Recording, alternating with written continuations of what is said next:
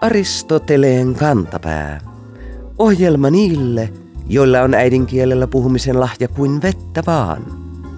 Joskus yksi keskustelijan vahingossa esittämä lipsautus osuu asian ytimeen paremmin kuin gorillan kyynärvarren paksuinen komiteamietintö. Niin kuin nyt elokuun puolivälissä Yle Radio yhdessä, kun Tiede Ykkönen ohjelman muutaman vuoden takaisessa haastattelussa toimittaja kysyi Klaas Anderssonilta, miksi vaikeita asioita väistellään esimerkiksi perheissä.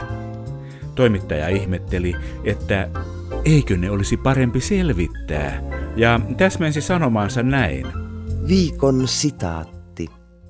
Nostetaan kissa pöydälle ja kynitään se. Kuulijamme nimimerkki Katin kontit ja kissan viikset ihailee ilmausta. Jäin miettimään, mitä kissalle tehdään, kun se on nostettu pöydälle. Ainakaan sitä ei voida kyniä, koska kissalla ei ole kyniä, eli sulkia. Niinpä. Parisuhdeelämän ongelmat eivät aina olekaan ratkaistavissa vanhoilla patenttikonsteilla, vaan jokainen tapaus vaatii omat ratkaisunsa. Jos umpisolmu on tarpeeksi sotkuinen ja syheröinen, voi olla tarpeen nostaa kissa rohkeasti pöydälle ja kokeilla ennakkoluulottomasti jotain uutta, niin kuin esimerkiksi kyniä se.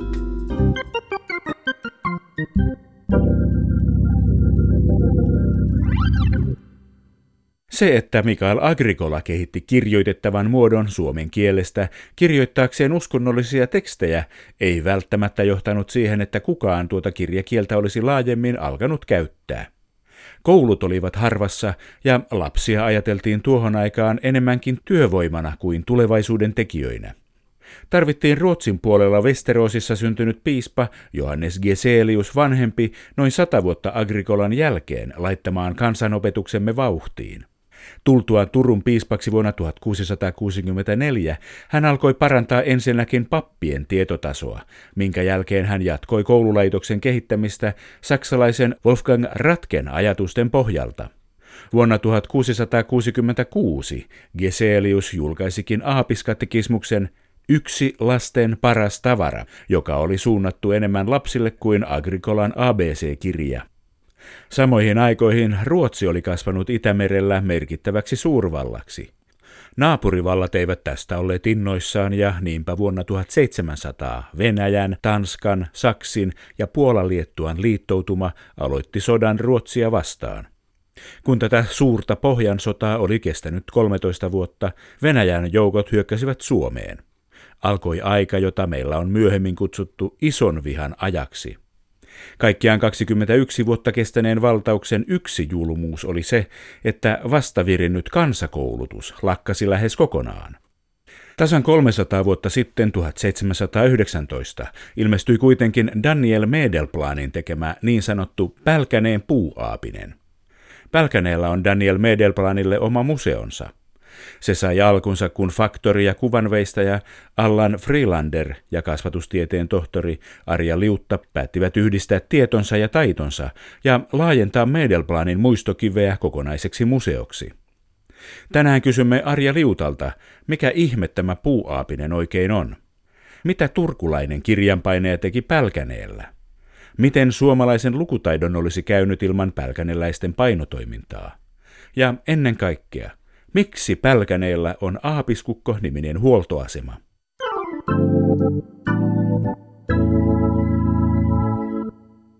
Kasvatustieteen tohtori Arja Liutta Pälkäneen Daniel Medelplanin museosta. Te siis pidätte Pälkäneellä museota. Kun sinne ajetaan Tampereelta, niin tullaanko sen ison aapiskukkohuoltamon ohi vai onko tämä museo ennen sitä aapiskukkoa? Ei vaan pitää mennä vielä Pälkäneen keskustan ohi ihan hieman ja kääntyä vasemmalle ja ajaa vielä noin 10 kilometriä, kunnes päästään Taurialan kylään. Onko siellä paikka, missä Daniel Medelplan toimi? Joo, kyllä, viimeiset vuotensa. Mua on aina ihmetyttänyt, miksi se huoltamo on, miksi se nimi on Aapiskukko, kun Aapiskukossa tulee mieleen sillä aapinen, mm-hmm. ja se on huoltoasema eikä koulu. Ja jos siinä olisi ABC-huoltoasema, se ABC mm. viittaisi vähän niin kuin aapiseen, mutta se on nesteen bensa-asema. Miksi sen pälkäneläisen huoltoaseman nimi on Aapiskukko? No Aapiskukko tässä tapauksessa niin kuin huoltoaseman nimenä, niin se kertoo, että autoilija tai kuka tahansa on tullut pitäjään, jossa tehtiin ensimmäinen aapinen, jossa oli aapiskukko. Ja se liittyy tähän Daniel Medelplaniin. Kyllä, hän oli se, joka tämän kukon laittoi aapisensa viimeiselle sivulle. Viimeiselle sivulle, ei kanteen? Niin, ei kanteen, koska kansia ei yleensä koristeltu siihen aikaan. Se jatku se, että se sijoitettiin viimeiselle sivulle niin aina 1800-luvulle asti. Ja sehän näkyy esimerkiksi seitsemässä veljeksessä, jossa nämä veljekset yrittävät kovasti sitä lukutaitoa oppia ja pyrkivät kukon hännän alle. Ja varmasti jos sitä ei tiedä tätä seikkaa, että se oli viimeisellä sivulla, niin se jää varmaan vähän käsittämättömäksi koko juttu. Kyllä. Mikäs mies tämä Daniel Medelplan oli? Oliko hän niin kuin oppikirjailija? No hän oli kyllä kirjojen kanssa ollut todella paljon tekemisissä. Hän oli syntynyt 1600-luvun puolivälissä Turussa vaunu Seppä Mestarin poikana, mutta hän ei kuitenkaan lähtenyt isänsä jälkiä seuraamaan, vaan suuntautui kirjapainoalalle. Ja hän oli puupiirtäjänä, siis tämmöisenä kuvien leikkaajana ensin piispa Ketseliuksen kirjapainossa ja Turun Akatemian kirjapainossa ja myöhemmin hän teki vähän enemmänkin kirjapainohommia, kun hän oli ensimmäisenä kirjanpainajana Viipurissa lukion gymnaasin kirjapainossa. Mutta vaikka Medelplanin kädenjälki näkyy hyvin monissa 1600-luvun julkaisussa, niin ei hän kuitenkaan siitä tullut varsinaisesti kuuluisaksi, vaan aapisestaan, jonka hän valmisti Pälkäneen seurakunnalle ison vihan aikana. Ja se oli ainoa isovihan aikana ilmestynyt suomenkielinen kirja. Ja luterilaisen kirkon tärkein kansanopetuksen välinehän oli aapiskatekismus – ja se nyt siihen aikaan uhkas tyystin loppua, koska kirjapainot oli evakuoitu Tukholmaan. Ja kun seurakunta tilasi Medelplanilta sitten oman aapisen, niin Medelplan joutui turvautumaan aivan ikivanhaan menetelmään, joka tunnettiin Kiinassa jo noin tuhat vuotta sitten. Eli kirjan jokaisen sivun teksti kaiverettiin peilikuvana puulaatoille ja hänellä oli myös kehiteltävä niissä oloissa kestävä painoväri ja prässi, josta sai riittävän puristusvoiman tämmöiseen laattapainamiseen. Hän oli menettänyt sen Viipurin työpaikkansa. Siinä vaiheessa hän oli ollut jo useita vuosia työttömänä ja oli niin kuin elättänyt perheensä semmoisilla sekalaisilla askareilla, esimerkiksi värjärinä, kirjansitojana ja tämmöisinä. Eli nykysuomeksi sanottuna hän oli tehnyt pätkätöitä ennen tätä seurakunnan tilausta ja tämähän olikin sitten niin kuin melkein semmoinen onnenpotku, koska ainakin se näytti, että se lupasi vähän leveämpää leipää sille koko perheelle. Kaveri on siis syntynyt Turussa, jossa hän tekee töitä, ja mm-hmm. sitten Viipurissa. Miten hän mm-hmm. yhtäkkiä Pälkäneelle ajautuu, kasvatustieteen tohtori Arja Liutta? Hän kierteli useilla paikkakunnilla ja sitten lopulta päätyi Pälkäneelle. Sitä ennen hän oli ollut esimerkiksi Hauholla – Puhutaan Pälkäneen puuaapisesta. Se idea siis ei ollut se, että se on puisia sivuja, mm-hmm. vaan näitä puisia sivuja käytettiin painolaattoina, jolla se paine, Joo. painettiin. Joo, siis se on monta kertaa aiheuttanut niin tämmöistä väärinkäsitystä, kun puhutaan Pälkäneen puuaapisesta, että sen sivut olisi ollut puuta. Ja olen kuullut juttuja, että joku lapsi koulussa kuvitteli, että se on eläviin puihin tehty. Ja Arno Karimo yhdessä kertomuksessaan äh, kuvitteli, että sitä olisi painettu tuohenpaloille ja näin, mutta todellakin niin vain ne painolaatat olivat puuta. Tiedetäänkö mitä puuta ne olivat? Se täytyy olla tarpeeksi kovaa ja se olisi ollut mahdollisesti esimerkiksi tervaleppä.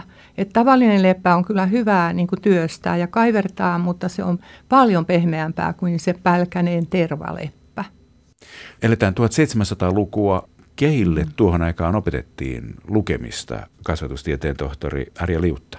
Tämän luterilaisen kirkon niin kuin suuria tavoitteita oli jo alusta asti niin kuin kansankielisen kirjallisuuden julkaiseminen ja lukutaidon opettaminen kattavasti koko kansalle. Ja siinä oli todellakin tärkeänä välineenä se aapiskatekismus, joka oli niin kuin kristin opin alkeiskirja.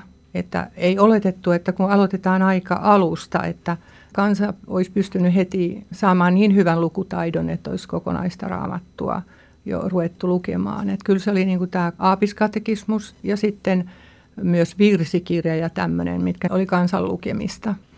Ja vaikka silloin 1866 tuli se kansakoulu lainsäädännön myötä, niin kirkkohan piti hirveän pitkään yllä myös kiertokoulua. Ja ne kiertokoulut olivat toiminnassa joillakin paikakunnilla aika pitkäänkin 1900-luvun puolellakin. Kuuntelin nyt tänä kesänä nykyisen Pälkäneen kirkkoherran Jari Kempaisen esitelmää, jossa hän kuvaili tätä kansanopetusta, jossa tuli niin kuin ilmi, että oikeastaan kirkko huolehti vähän niin kuin alakoulutason opetuksesta, yläkoulutason, kun oli myös ne rippikoulut, jotka oli vähän niin kuin yläkoulu ikäisille. Ja vielä Pälkäneellä oli huolehdittu vähän niin kuin tukiopetuksestakin, kun eräs pappi siellä niin kuin alkoi pitämään semmoisia sunnuntaikouluja niille, jotka, jotka eivät olleet oikein menestyneet siinä lukutaidon oppimisessa. Se oli aika kattavasti organisoitu koko maahan se kansanopetus. Onko näitä puuaapisia tai näitä puulle veistettyjä painolaattoja säilynyt yhtään kappaletta jälkipolville? Ei kyllä ole yhtään painolaattojakaan säilynyt tai tiedetä missään niitä olevan, mutta ei myöskään sitä aapista.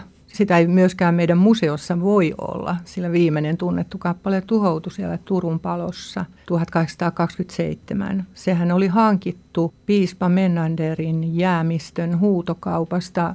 Siis se oli ollut täällä piispa Menanderilla, joka oli ensin Turussa.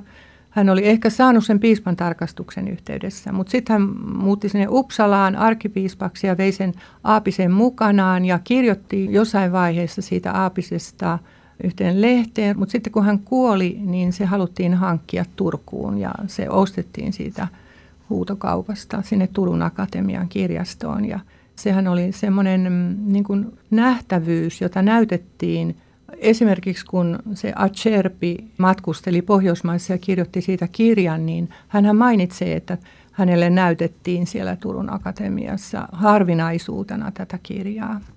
Wow. Mutta se tuhoutui sitten siinä palossa todellakin.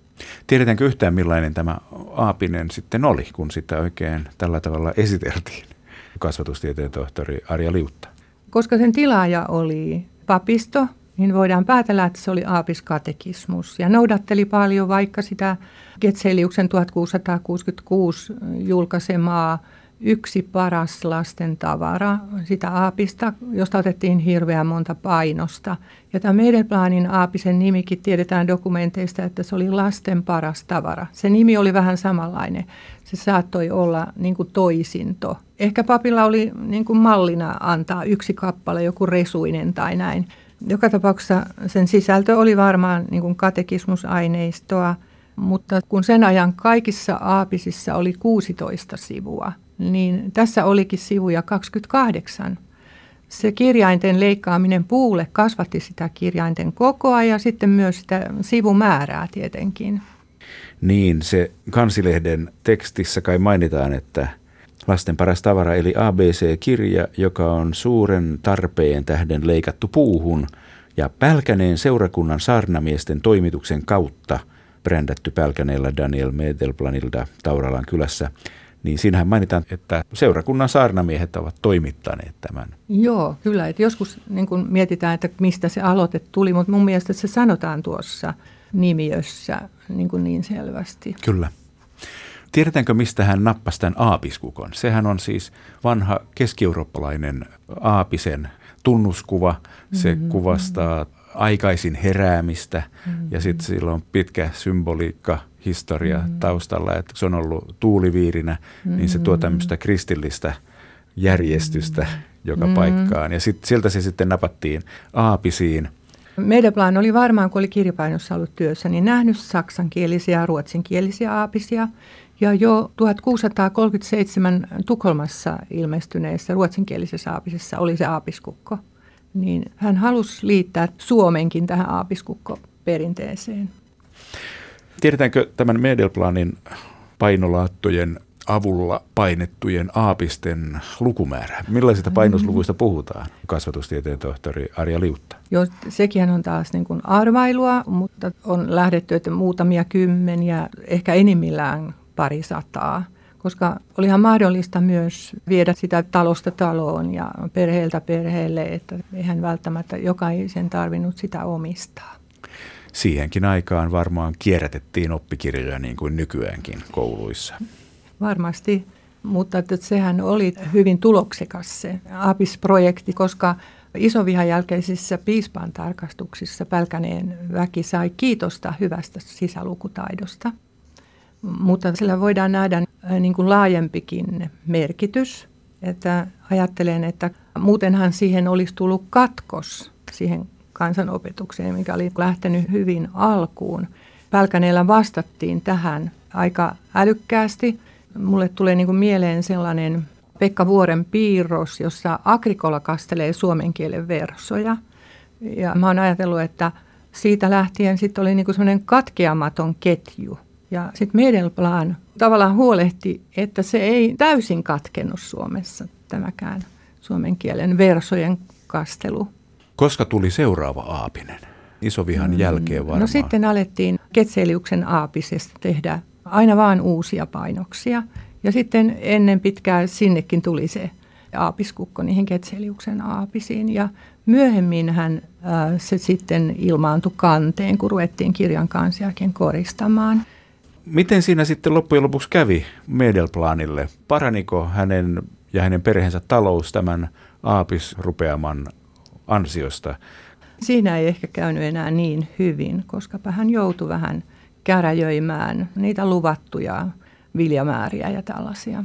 Ehkä syynä oli se, että kirkkokin oli sen varassa, mitä ihmiset antoivat sinne. Ja se oli se yleinen köyhyys. Ja oli ehkä lamaannuskin, niin kuin jostain luin, että – ihmiset lannistuivat, eivätkä jaksaneet oikein enää viljelläkään ja oli yleinen näköalattomuus tullut vallalle.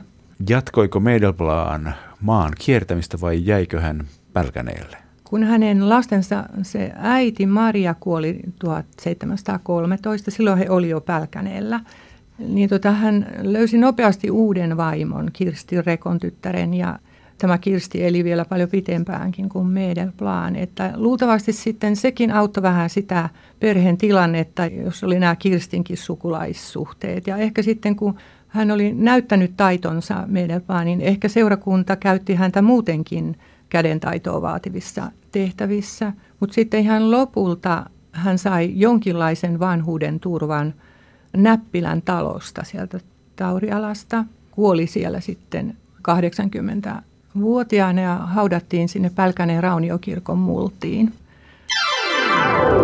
Aristoteleen kantapään yleisön osasto. Aristoteleen kantapään Facebook-ryhmän jäsen Olli ihmetteli Iltasanomien viime viikkoista kuvatekstiä, joka väitti, että hinausauto kynsi tulva vedessä. Kynsiä vai kyntää, kysyy Olli. Voimme olettaa kuvan perusteella, että toimittaja hakee tässä kyntää verbin taivutusta imperfektin kolmannessa persoonassa. Vaikka kyntää sanan tavanomainen merkitys on maan kääntäminen auralla, laajemmin sillä voidaan tarkoittaa myös muunlaisen vaon, uurteen, uran tai uoman tekemistä. Vaan taipuuko se silloin kynsi vai kynti? Kumpikin versio saa ryhmässä kannatusta – Ryhmän jäsen Jussi tuumii, että kysymyksessä on normaali foneettisen säännön mukainen taivutus, kun T muuttuu iin edessä ässäksi. Eli kynsi on hänen mielestään oikein. Henna pohtii kommentissaan, että aurassahan on kynsi, jolla pelto kynnetään. Lienemätkö olleet alun perin yksi ja sama verbi, kynsiä ja kyntää, mutta ovat sitten eriytyneet selvyyden vuoksi, hän tuumii. Samsa ratkaisee pulman lyömällä tiskiin kielitoimiston sanakirjan, joka suosittaa muotoa kynti. Kynti, sanoo Aristoteleen kantapääkin. Yritetään silti ymmärtää parhaalla tahdolla lähimmäistä ja toimittajaakin. Mutta sen ei tarvitse estää kiinnostavien keskustelujen käymistä suomen kielen sijamuodoista, taivutuksen poikkeuksista sekä kynsimisen ja kyntämisen eroista.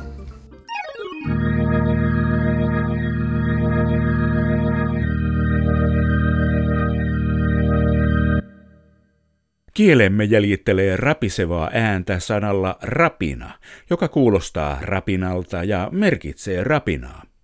Rapiseva ääni on tuottanut myös muita samansointisia sanoja. Rapea, rapista, rapistua ja ehkä myös rappio. Mutta vaikka ne kuulostavat samankaltaisilta, ne eivät merkitse samaa.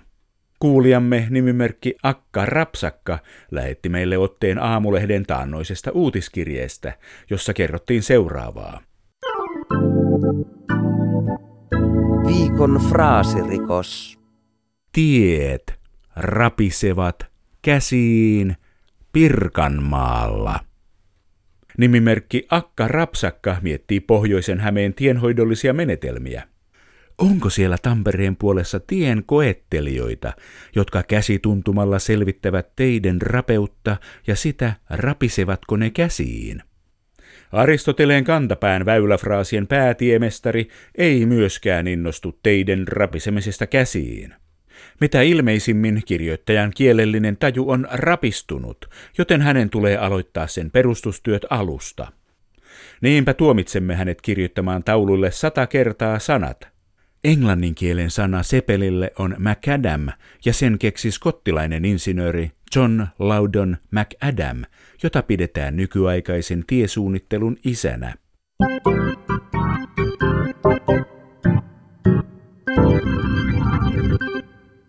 Kuulijamme nimimerkki Lapua kaipaan kysyi meiltä äskettäin, mistä tulee terveydenhoidossa käytetty termi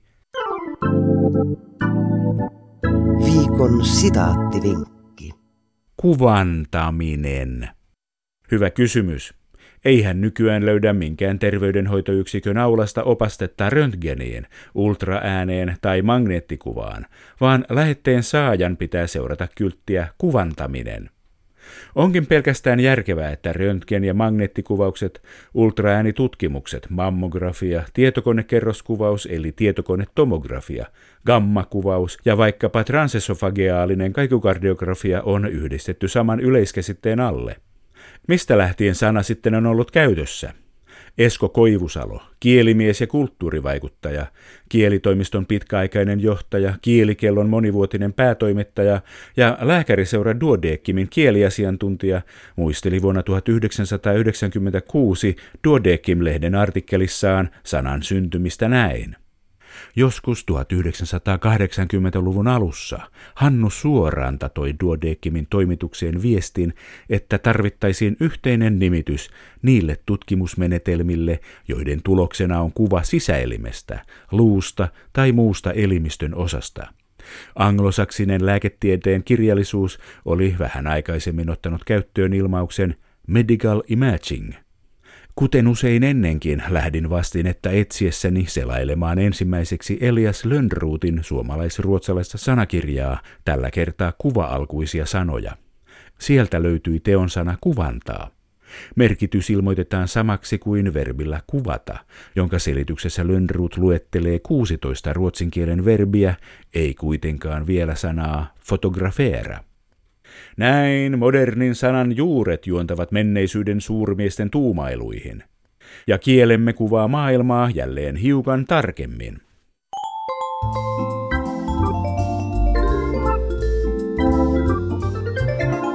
Kerro Aristoteleen kantapäälle, mikä särähtää kielikorvassasi.